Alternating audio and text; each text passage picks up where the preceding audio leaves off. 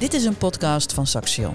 Om preciezer te zijn, van de Saxion Onderwijs Innovatie Hub. Wij geloven dat onderwijs anders kan, anders moet. In deze podcastserie hebben we ontmoetingen met bijzondere gasten. Elk van hen heeft een verhaal. Een verhaal over belangrijke ervaringen in hun leven, over vallen en opstaan, over diepere motieven, over streven, kortom, over zingeving. Je zou het ook de purpose van het bestaan kunnen noemen. Die verhalen zijn verschillend en elk volstrekt uniek. Ze gaan ons laten zien hoe we samen een plek in de wereld kunnen vinden. Want ieder mens is al geslaagd. De kunst is om dat te leren zien. Ik denk dat je het uh, klein zou moeten beginnen van hè, je eigen leiderschap. Welke keuzes kun jij zelf maken? Wat is voor jou belangrijk? En, en uh, nou ja, als je het hebt over het hele concept van positieve gezondheid, begint het altijd eerst bij jezelf. En dat zie je nu ook wel terug in het onderwijs, dat uh, steeds ja. meer daarmee gestart wordt, omdat ik dat ook een hele belangrijke basis vind daar te starten en van daaruit ook, uh, ook verder te gaan. Goedendag, welkom bij deze aflevering van onze podcast over onderwijs. We spreken met mensen over hun verhaal, over hoe ze geworden zijn, wie ze zijn en over de ambities die ze hebben voor zichzelf en voor de wereld. We hebben het over de ervaringen die hen hebben gevormd en over de rol van onderwijs daarin. Hoe leren zij en hoe leren zij het best? Wat heeft hen geholpen in de keuzes die ze maken en wat niet? Misschien vallen er lessen te trekken uit al die verhalen over het onderwijs. In elk geval is elk afzonderlijk verhaal interessant genoeg om even voor te gaan zitten. Mijn naam is Niti Marjan en tegenover mij zit Aldo van Duivenbode, mijn collega. Hey Niti. En vandaag bij ons in de studio hebben we een interessante gast, Sandra Koster. Sandra, welkom. Um, Sandra is lector aan Saxion Hogeschool. Haar specialisatie is positieve gezondheid, leefstijl en leiderschap. Sandra heeft gewerkt als verpleegkundige en verpleegkundig specialist in een groot streekziekenhuis. Ze is verpleegkundig onderzoeker en ze schreef in 2011 haar proefschrift over delirium in cardiac surgery. Haar opdracht als lector heeft betrekking op zowel gezondheidszorg als op onderwijs. Zeg ik het zo goed, Sandra? Dat zeg je helemaal goed, uh, Niti. Wat doet een lector? Wat doet een lector? Um, nou ja, in mijn geval is het een, uh, een nou ja, speciale opdracht, omdat het een combinatie is van zowel Saxion als Medisch Spectrum Twente. Waarbij we uh, nou, heel erg gericht bezig zijn met praktijkgericht onderzoek. Met in dit geval een thema op het gebied van positieve gezondheid, leefstijl en leiderschap. En als lector ben je eigenlijk een soort van aanjager om uh, nou ja, het goede te doen, zeg maar, binnen het uh, thema wat uh, nou ja, voor mij dan in dit geval aan de orde is. En dat doe je dan voor de zorg en voor het onderwijs en in de combinatie daarvan? Ja, ja dus echt de verbinding tussen onderwijs, onderzoek en praktijk. Ja. Veel verbindingen, want ik vind het ook mooi, misschien kan je daar direct iets over zeggen, die combinatie van gezondheid en leiderschap. Ja, gezondheid en, en leiderschap is een uh, hele belangrijke, vind ik. En je kan hem op meerdere manieren interpreteren. Um, ik vind het heel erg belangrijk dat je als professional zelf uh, nou ja, leiderschap hebt, zeg maar. Uh, dat je de, de dingen doet die bij jou passen, die bij jou horen. En daar is een stukje leiderschap voor nodig. Maar ook als je het hebt over het concept van positieve gezondheid, dan leg je eigenlijk de regie heel erg bij de ander. en door dat te doen moet je als professional dus veel meer achteroverleunen, op je handen gaan zitten. Uh, en om dat te doen is eigenlijk weer leiderschap nodig. Omdat het iets is wat we nu nog onvoldoende doen. En uh, we geven nog heel vaak adviezen met de beste bedoelingen. Maar juist daarvoor is een stukje leiderschap nodig om echt aan te sluiten bij die ander en te kijken wat heeft de ander. Het leiderschap van op de handen zitten. Ja, zo zou je het misschien uh, kunnen zeggen. Ja. Mooi, mooi concept. Ja. we, we komen er nader ja. over te spreken, ja. want het is natuurlijk inderdaad een, een, heel, heel interessant concept in allerlei opzichten. Um, misschien ook wel buiten dit domein. Maar eerst even terug naar jou. Um, hoe is het zo gekomen dat jij um, hier, nou ja, dat je lector geworden bent tussen die beide organisaties? Want het gaat om een groot ziekenhuis en een hogeschool. Hè? hoe is dat zo gekomen? Jij, jij bent, was ooit verpleegkundige. En toen? Ik was uh, verpleegkundige. Um, ik ben altijd wel een verpleegkundige geweest die nou ja, meer wilde of ja, meer wilde doen, zeg maar, dan alleen verpleegkundige zijn. Dus ik ben altijd actief geweest in werkgroepen. Uh, altijd de ambitie om nou ja, dingen nog beter te doen, anders te doen. Uh, dus dat wilde ik nou ja, graag dus, volgen, zeg maar. Dus het ging voor jou niet alleen over patiënten, maar ook over naar de organisatie van zorg? Ja, echt heel erg het maatschappelijke. Het, ik wilde graag een maatschappelijke bijdrage leveren, zeg maar. Dat vond ik uh, heel erg belangrijk. En uh, denk toch wel een stukje ja, leergierig, mezelf willen blijven ontwikkelen. Ik geloof heel erg in het concept van uh, leven lang ontwikkelen, leven lang leren. En ik had ook wel de ambitie om verpleegkundige specialist te worden. Dat was iets wat ik graag, graag wilde. Daar had ik over gelezen, mensen gezien. Dus dat was wel iets wat ik ambieerde, zeg maar. Dus dat is ook gebeurd op de thoraxchirurgie in, in Medisch Spectrum Twente. En toen kwam ik verder in aanraking met onderzoek. Dat kende ik ook al van eh, de HBOV in, eh, in Groningen destijds. Dat vond ik toen al heel erg leuk. Maar door die uh, verpleegkundige specialistenopleiding werd dat echt weer aangewakkerd. En toen heb ik onderzoek gedaan naar de lier, acute verwardheid. En ook dat was echt een maatschappelijk issue, zeg maar, waar we toen nog relatief weinig van wisten. En toen ik daar eenmaal in vastbeet, ja, wilde ik dat eigenlijk niet meer, meer loslaten. En dat leidde uiteindelijk, nadat ik ook klaar was, tot een promotieonderzoek dat was eigenlijk niet iets wat ik van tevoren gepland had. Ik wil promoveren of iets, maar nou ja, dat is meer terloop zo gegaan, omdat ik intrinsiek gemotiveerd was om daar wat mee te gaan, gaan doen. En onderzoek doen is wel echt iets wat bij me, bij me past, waar, waar ik ja, heel blij van word om daar een bijdrage aan te leveren. Ja, dus jouw onderwerp, de leer in cardiac surgery. Wat, heel kort even voor de luisteraar, wat is de leer? Een delier is een uh, acuut optredende verwardheid, uh, wat zich uit zeg maar vaak op een manier dat mensen heel erg onrustig zijn, in de war, dingen kunnen zien, allerlei beestjes en dergelijke. je kan ook een variant hebben dat mensen heel erg stil en teruggetrokken zijn. Maar er is per definitie een lichamelijke oorzaak aan ten grondslag. Ja, dus als ik nou even vanuit mijn perspectief zeg, dat, dat is best wel een harde discipline. cardio, cardio, cardioloog of cardiovasculair of thoraxchirurgie. Um, maar dat verbond jij dan met ja, wat mensen meemaakt, wat mensen beleven. Is, klopt dat? Ja, dat, dat, klopt heel sterk. De cardiologie is absoluut iets uh, waar mensen zichzelf heel erg bewust zijn van hun hart. Hè, zonder hart kan je niet leven, dat weet iedereen. Hè, als je iets met je alvleesklier hebt, dan is dat vaak veel verder weg van je. Maar je hart is iets wat, uh, wat nou ja, heel tastbaar is. Maar voor heel veel mensen weten gewoon van ja, dat is essentieel. Uh, en daardoor komen er gewoon heel vaak emoties bij, uh, bij kijken. En ik ben eigenlijk altijd heel erg geïnteresseerd in de mens. De niet zozeer en de emoties. En wat ik ook heel ja. erg hoor in jouw verhaal is... het woord ambitie komt iets vaker dan gemiddeld voor. Je hebt heel veel ambitie. Waar komt dat vandaan? Kan je daar iets over zeggen? Ja, ik, ik um, heb denk ik een bepaalde drive zeg maar, om, om dingen... Um, ik, ik zie denk ik dingen die beter kunnen, zeg maar. En dan heb ik dat er iets gaat kriebelen... Uh, en, en, dat had je altijd al? Dat, is, dat, dat heb is... ik eigenlijk altijd al wel gehad, ja. ja uh, Beter maken en, en ook meer, meer, meer? Ja, nou niet zozeer meer, meer, meer. Maar um, wel dat je dingen ziet van hoe het, het kan anders. En, en je wilt daar een kleine bijdrage aan, aan leveren. Ik kan ook heel erg geïnspireerd raken door anderen die iets doen. En dan denk oh wauw, daar, daar kan ik wat mee verder doen. En daar ga ik dan mee, mee aan de slag. En ja, dat is ergens iets in mijzelf, denk ik. Niemand hoeft mij te zeggen van nou. Uh, nee, precies. En had je dat toen je die studiekeus deed voor verplegen, de verpleging in wilde, had je dat, had je dat altijd al? Is, hè, dus dat is mijn, mijn grote soort van zoektocht. Hebben mensen dat? Of kan je dat ook mensen helpen aanbrengen? Want het is natuurlijk prachtig om met een ambitieus mens te praten die ja, vanuit zichzelf meer, meer, meer, of in ieder geval ja, door blijft gaan. Ja, ik, ik denk ergens wel dat ik dat altijd al wel heb gehad. Dat ik. Um, ja, toch, de, de, toch een beetje nature. Dat zat in Sandra. Ja. Zo is ze geboren. Ja, ja ik wil altijd gewoon wel een bepaalde nieuwsgierigheid. Ook wel dingen uh, goed willen doen, zeg maar. En thuis werd het. Hoe, hoe was dat?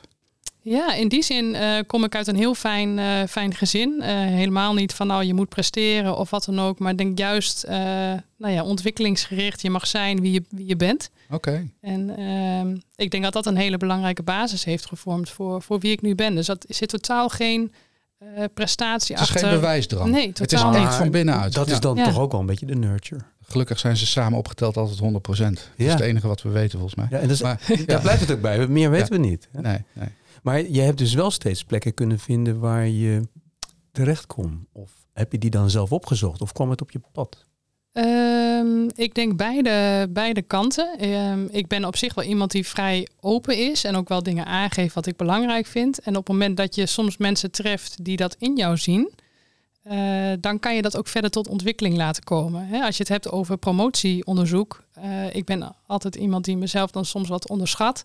Uh, dus ik had niet gedacht, ah, dat ik verpleegkundige specialist, dacht ik, nou kan ik dat wel, lukt me dat wel. uiteindelijk ging me dat prima af, maar ik heb altijd wel een beetje van, nou, gaat me dat wel lukken? En zo was het met promoveren ook. En dan kwam ik uiteindelijk met uh, Job van der Palen in, uh, in aanraking. En die heeft echt het beste in mij naar boven gehaald op het gebied van onderzoek. En mij het vertrouwen gegeven van, nou ja, uh, dit kun je gewoon. En dat is uiteindelijk ook zo, zo gebleken. Dus je bent denk ik ook wel een beetje afhankelijk van de mensen die je, die je treft of die dat in jou zien.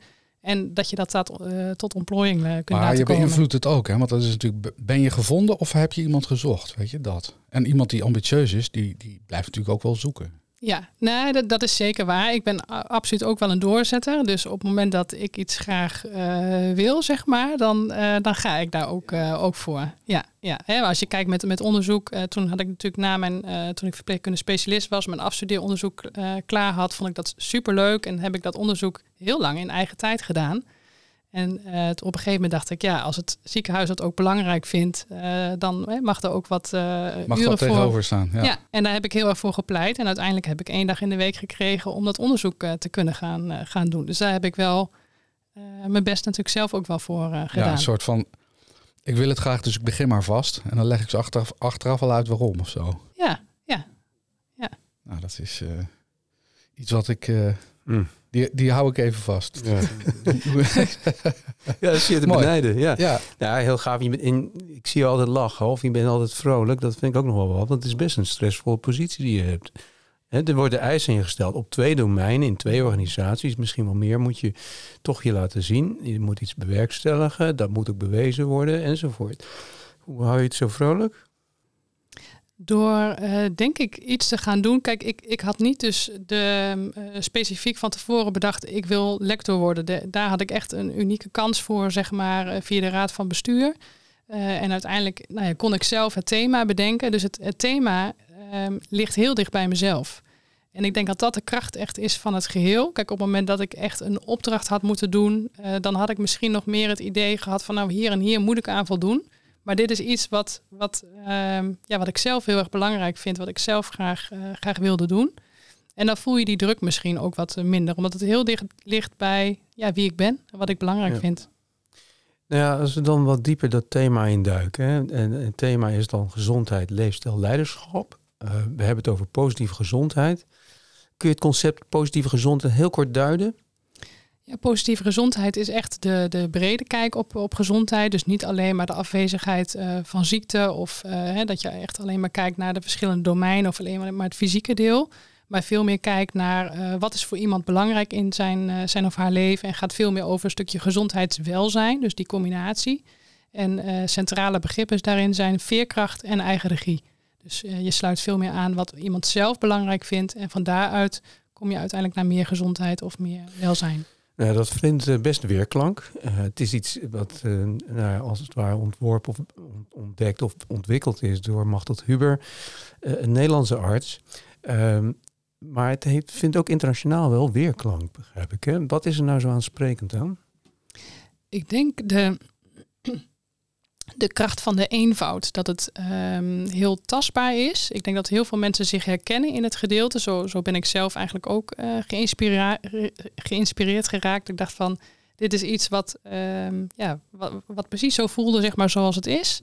En het is, uh, je hebt het andere gesprek kun je voeren aan de hand van het spinnenweb. Dat is een gespreksinstrument, dus het spinnenweb is niet hetzelfde als positieve gezondheid. Maar je maakt het heel tastbaar uh, van dat je inzichtelijk maakt van gezondheid is meer dan alleen maar het fysieke functioneren. En ik denk dat de kunst is dat, dat je het zo eenvoudig mogelijk maakt, dat het voor heel veel mensen te begrijpen is dat het daardoor zo goed, goed werkt. En dat heel veel mensen zich daarin herkennen. Mensen begrijpen het, omdat het dicht bij hun eigen lijf en beleving zou kunnen zijn. Maar het is natuurlijk heel anders dan hoe het systeem in elkaar zit. Er zit natuurlijk een enorme spagaat in, zeg maar. Ja, daar zit zeker nog een enorme uh, spagaat in. Hè. Daar staat nog veel al de ziekte uh, centraal, zeg maar, in plaats van, uh, Waarom van gezondheid. Is dat, zo?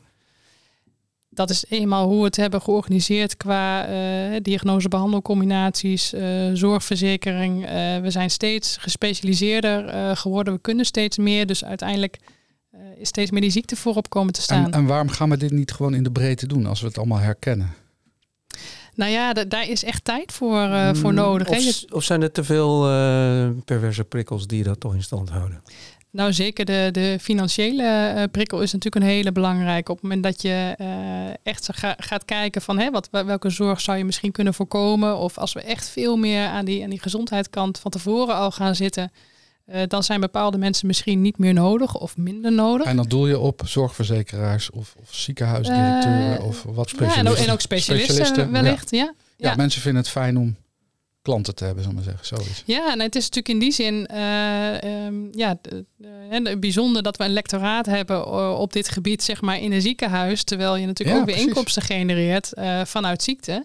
Maar daarom des te mooier vind ik dat het, uh, dat het die richting wel op is gegaan. Maar het wordt ook wel in de breedte omarmd in het, in het ziekenhuis.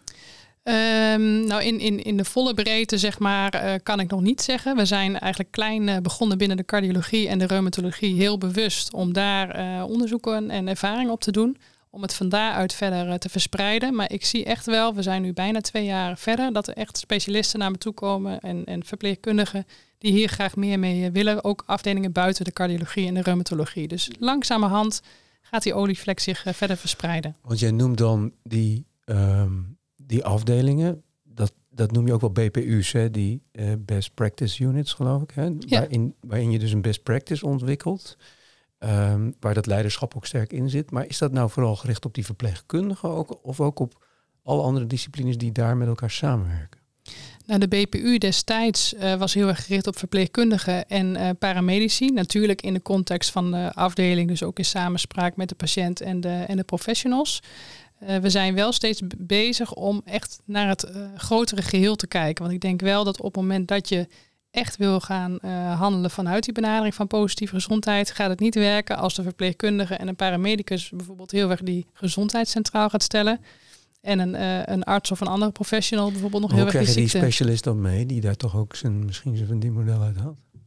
Door, uh, nou ja, het, het, mooiste is op het moment, uh, we houden inspiratiebijeenkomsten of mensen lezen bepaalde stukken en dat iets uh, hen triggert van, oh, daar wil ik meer van weten en daar ga ik altijd op in en, en gaan we in gesprek en ehm, dat ze tot bepaalde reflectie komen van, hier zou ik toch wel wat meer in, in willen gaan doen.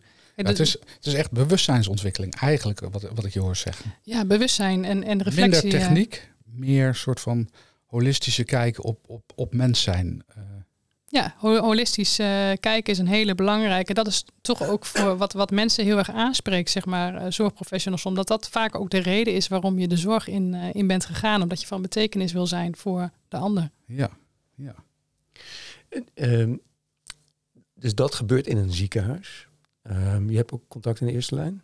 Ja, zeker. Ja, we hebben bijvoorbeeld wel een, een patiëntenreis gevolgd. Hè, dat we helemaal kijken van een eerste klacht opname in het ziekenhuis en weer terug naar huis van wat maakt iemand nou mee. En dat hebben we ook samen gedaan met een apotheker, met een huisarts, met een fysiotherapeut uh, in, uh, in de wijk.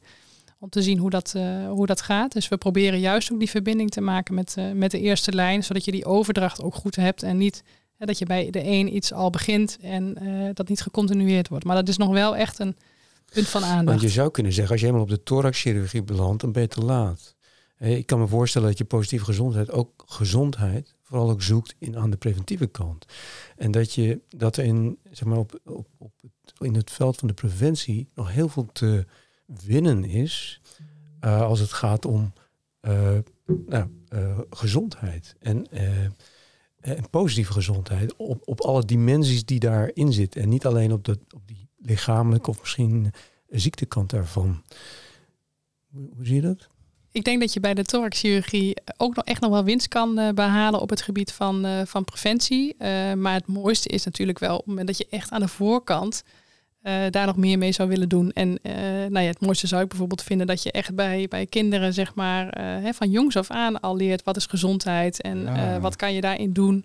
Ja, precies. Ja. Want we worden natuurlijk, ja, we worden allemaal grootgebracht in, in, in, in we komen uiteindelijk ook in de scholen terecht.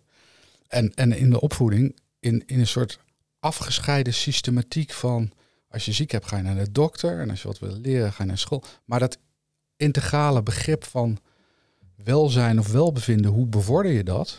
Ja, dat, ik, ik heb dat op school nooit geleerd. Ik heb dat door schade en schande moeten, moeten ondervinden, zeg maar. Ja, terwijl kinderen echt wel in staat zijn om daarover na te denken. En, en je kunt daar de mooiste gesprekken mee, uh, mee ja, voeren. Heb je dat, heb je, ja, dat, ja. dat Ja, ik heb niet zelf dat onderzoek uh, gedaan, maar een collega van mij heeft dat gedaan. Ik heb dat, dat uh, artikel uh, mogen lezen. Ja.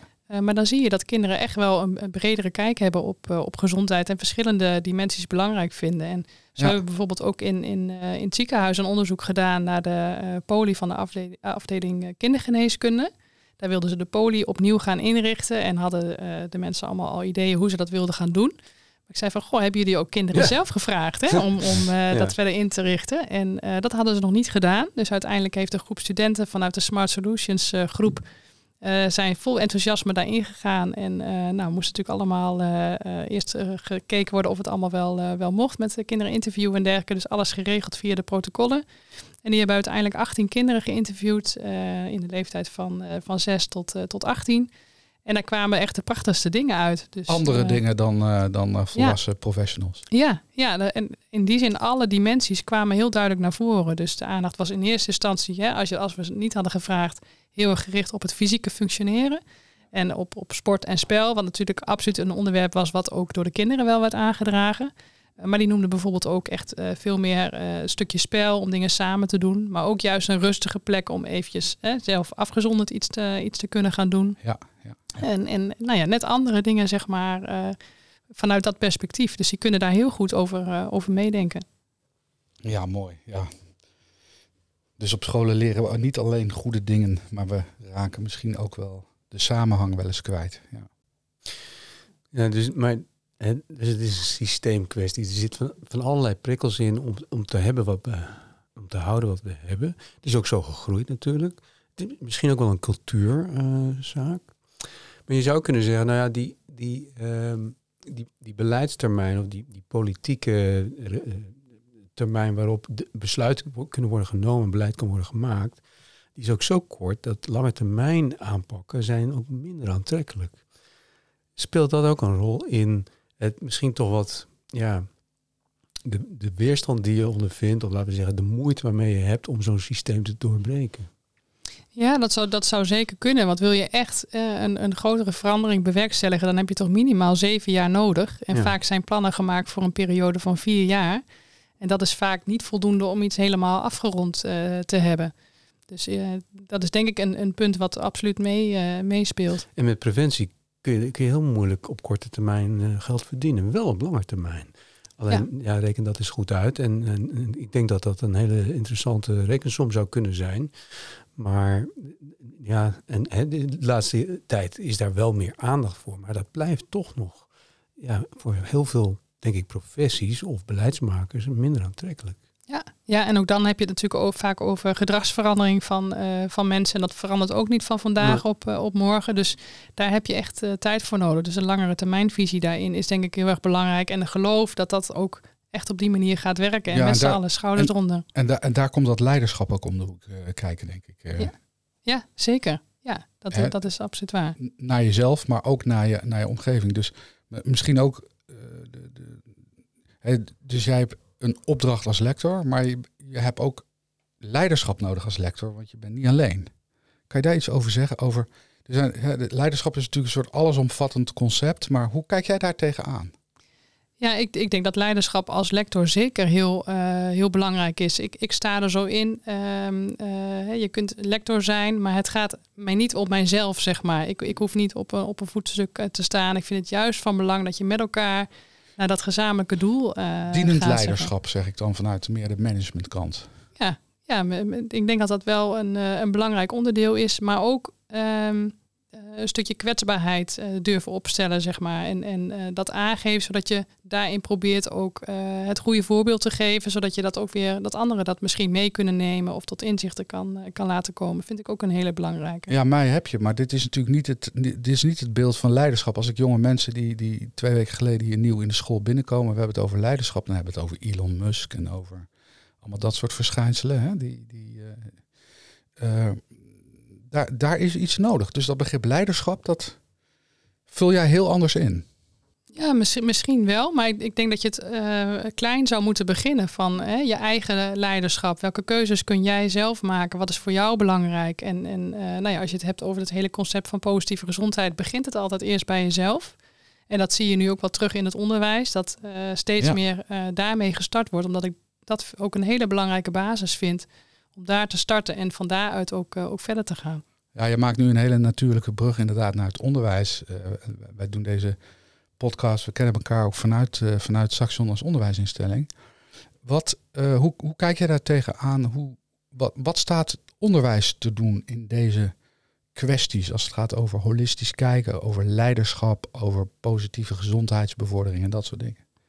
Ik denk dat uh, je ziet gelukkig al, al een hele mooie beweging, zeg maar, hè, bij de onderwijs, bijvoorbeeld met de thuisgroepen, waarin veel aandacht is, persoonlijke aandacht in kleinere groepjes in de thuisgroepen. Ik vind dat een mhm. hele mooie ontwikkeling. Ik ken dat al heel lang vanuit de, de verpleegkundige specialistenopleiding.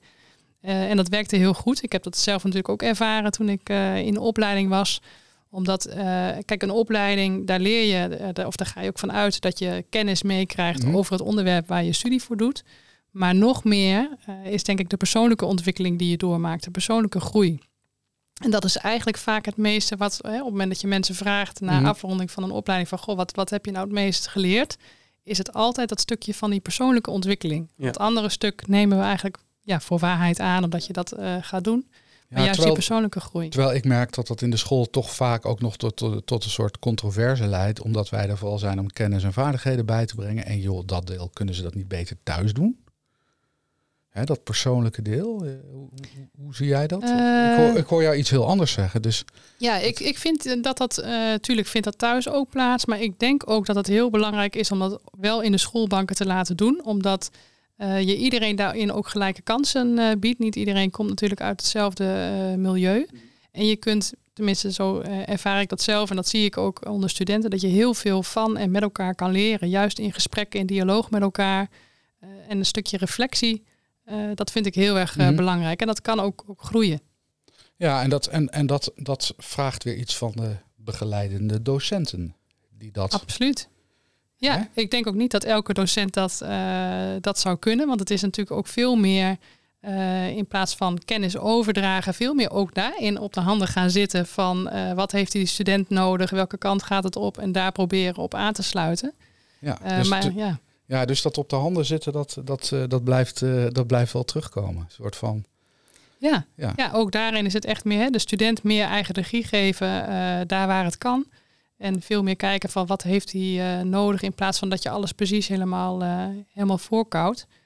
En dat is, uh, dat is en, mooi. En, en nou de grote vraag, of in ieder geval dat is mijn grote vraag, maar misschien heb jij het gouden antwoord. Hoe gaan we nou, hè, dus dat, dat vinden steeds meer mensen, die, die, hè, de, steeds meer weerklank op, op dit soort geluid wat jij ook geeft. Maar hoe gaan we dat systeem nou veranderen of kantelen? Of kan dat eigenlijk wel?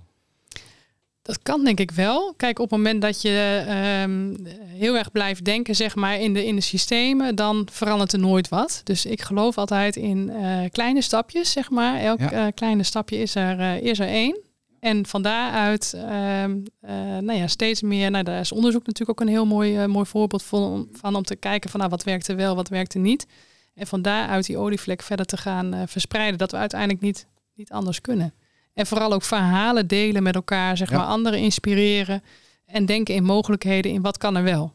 En daar is, niet, daar is eigenlijk, als ik zo goed naar je luister, er is eigenlijk niet zo heel veel onderscheid tussen wat jij nu zegt over onderwijs en wat je zegt over positieve gezondheid. Nee, dat sluit heel erg uh, op elkaar aan. Ja. Maar je hebt ook een opdracht in dat onderwijs. Dus zou je kunnen zeggen, nou, die principes van positief, positieve gezondheid, die, die breng ik ook aan in termen van positief onderwijs. Ja, zeker. Ik vind dat een heel belangrijk onderdeel. Ik ben uh, nou, jarenlang ook coach geweest binnen de verpleegkunde specialistenopleiding. Daar had ik natuurlijk toen nog niet die specifieke opdracht, maar uh, nam ik dat stuk eigenlijk altijd wel heel erg, uh, heel erg mee. Dus ik vind het stuk van eigen regie, reflectie, kijken naar, naar de ander, leren van elkaar, vind ik heel erg belangrijk. En aandacht hebben voor. En, en hoe doe je dat nu als lector dan in onderwijs? in onderwijs, nou, ik heb natuurlijk heel veel studenten die onderzoek doen binnen het, uh, het, ziekenhuis, zeg maar, wat we doen. Dus ik maak veel gebruik van Smart Solutions studenten, maar ook studenten van de toegepaste psychologie, psychologie maar ook studenten van verplegingswetenschappen, gezondheidswetenschappen van universiteiten. En we proberen natuurlijk ook elke keer de opgedane kennis. We zijn natuurlijk nu nog relatief startend, maar hetgene wat we opdoen aan, aan, kennis, dat je dat probeert te implementeren weer in het onderwijs, zodat dat cirkeltje rond is. Ja, ja mooi. We gaan denk ik al richting een einde. um, maar voordat we dat doen, hè, dus gezondheid um, is iets anders dan ziekte. Um, en ja, dus die oude definitie vanuit de WHO als uh, gezondheid is de afwezigheid van ziekte. Als ik nu soms met master, masterstudenten van een bepaalde opleiding praat, die zeggen ja, mijn hoogste doel als een patiënt binnenkomt en hij komt met pijnklachten, is hem van zijn pijn af te helpen. Dus pijnvrij gaat hij de deur uit. Dat is mijn doel. Wat vind je daarvan? Dat kan. Want dan gaat het weer over onderwijs. Hè? Dus wat vind je ervan? Er er iets van vinden. Mm, wat betekent dat voor, uh, ja, voor onderwijs, ook aan professionals?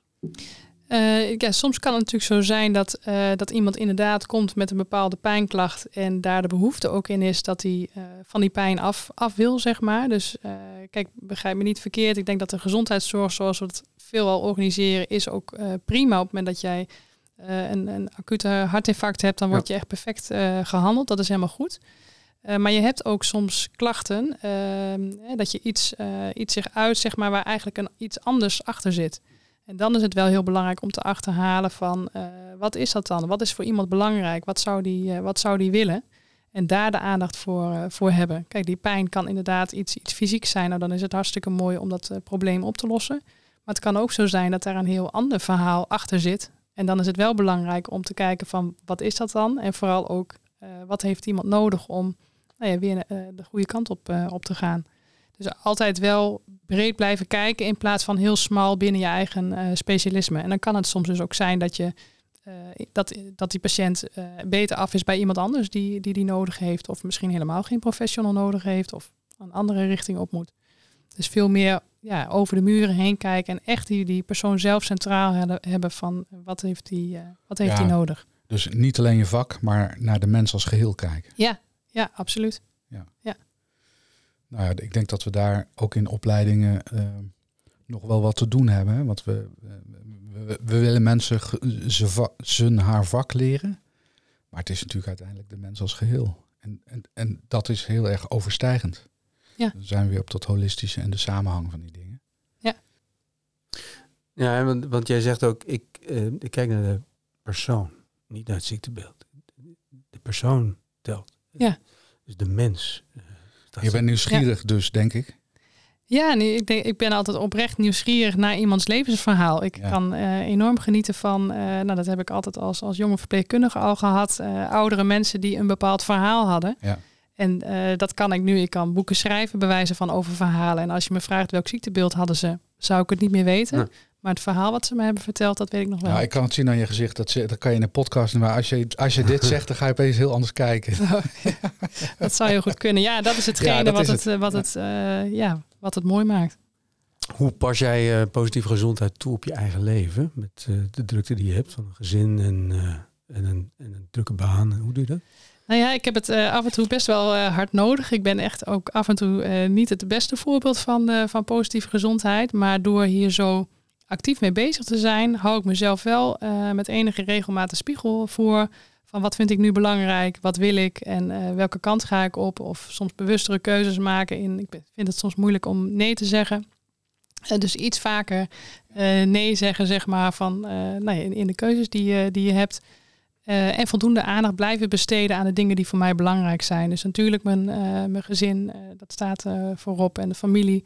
Maar ook vrienden, om daar toch ook echt wel ja, uh, tijd aan, uh, aan, aan, te besteden, zeg maar. en ook een stukje ontspanning, sporten. Nou, des te meer zijn we blij dat je de tijd hebt willen nemen om hier te komen en met ons te spreken. Ja, ja, nou, daar heb ik dan wel ja tegen gezegd. Dat wel doen. ja. Geweldig. Ja. Heel fijn, Sandra, dat je ons, bij ons te gast was. Ja, dankjewel. En succes met jouw werk als lector in, in de zorg en in het onderwijs.